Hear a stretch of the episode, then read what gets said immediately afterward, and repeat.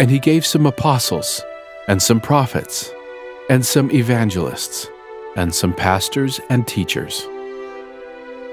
Hey, listeners, this is Nick from Scripture Central, and today's podcast addresses the question What is an evangelist? In organizing the New Testament church, multiple offices and callings were established by Jesus Christ and his apostles. One of these callings was that of an evangelist, euangelistes in Greek. However, this calling is only mentioned explicitly three times throughout the New Testament, and Paul never directly described what it entailed. The first century context behind this word, as well as modern revelation, may help clarify what an evangelist did. What can immediately be ascertained from the New Testament is that, although only briefly mentioned, the calling of an evangelist was a critical part of church organization. As Paul stated, Christ gave some apostles, and some prophets, and some evangelists, and some pastors and teachers to lead the church. Based on this verse, Joseph Smith likewise declared, We believe in the same organization that existed in the primitive church, namely apostles, prophets, pastors, teachers, evangelists, and so forth. Another important piece of information about the meaning of the word euangelistes comes from the Greek Septuagint translation of the Old Testament.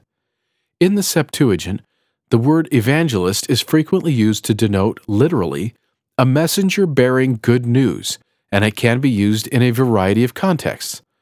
This understanding was likely shared to some degree by the early Christian church. S. Kent Brown has noted that the cluster of words linked to euangelistes sends us to the proclamation of the gospel, directing us to both the act of preaching and the message itself. Furthermore, as other scholars have noted, evangelists apparently played a role closely associated with the apostles, but appear to have a more congregational role as a leader of the community. As such, all the apostles were evangelists, but not all evangelists were apostles. Joseph Smith elucidated further the roles of evangelists in some of his discourses and revelations.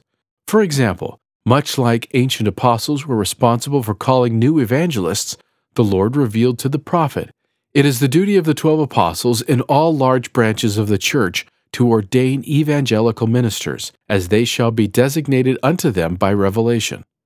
Furthermore, the order of this priesthood of evangelical ministers was confirmed to be handed down from father to son, beginning with Adam, who blessed his children and ordained Seth to that same office.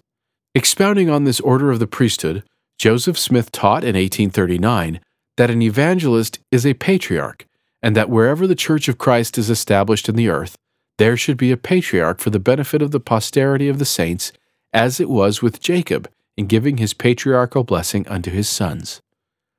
As such, the evangelists mentioned in the New Testament were presumably similar to patriarchs, ordained after the order first revealed to Adam. Other ancient uses of the word euangelistes are of special interest to Latter day Saints and biblical scholars in attempting to reconstruct the nature of this ancient office. In fact, the only known use of the word evangelist outside of the Bible comes from an inscription from ancient Rhodes, an island near the southwestern tip of modern day Turkey. There, this word appears in an ancient inscription as a title for a priest who proclaims oracular sayings. This office apparently belonged to the high priest of Apollo, who was the Greek god of prophecy, and as such would have been a fitting title for one who would deliver specialized revelatory messages from Apollo to individual people. It is possible that Paul and other leaders of the church would have been familiar with this unique calling. That is, evangelists were bearers of good news from the Lord and could do so by offering specialized blessings, much like patriarchs do today. Commenting on this use of the word, S. Kent Brown has observed that an evangelist declared future events that were hidden from those in the mortal world, beyond human view. This is precisely the function of a modern patriarch to tell individual church members the things they otherwise could not see about their own futures from God's point of view, thus opening a window onto what that person may experience and become. Such declarations come not to congregations or to the church as a whole, but to individuals one by one, person by person. One of the key aspects of the restoration of the gospel involves the restoration of the church organization as it was established by Jesus Christ two millennia ago, including apostles, prophets, and evangelists. As such, when we understand what these callings were anciently, it helps us appreciate the completeness of the restoration of the gospel by understanding how those same offices are at work today. This is true for callings that even receive little explicit attention in the New Testament, such as the thrice mentioned evangelist. But ultimately, and quite remarkably, as John W. Welch has noted, today we cannot be certain of the origins of the New Testament term euangelistes. But of all the meanings attributed to the word evangelist over the years, the prophet Joseph Smith's identification of this office as that of a patriarch who gives spiritual and prophetic blessings to individuals still comes closest to the meaning of this term in its earliest known occurrence.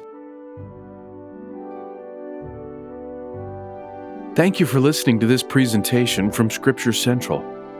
For more information, please visit scripturecentral.org.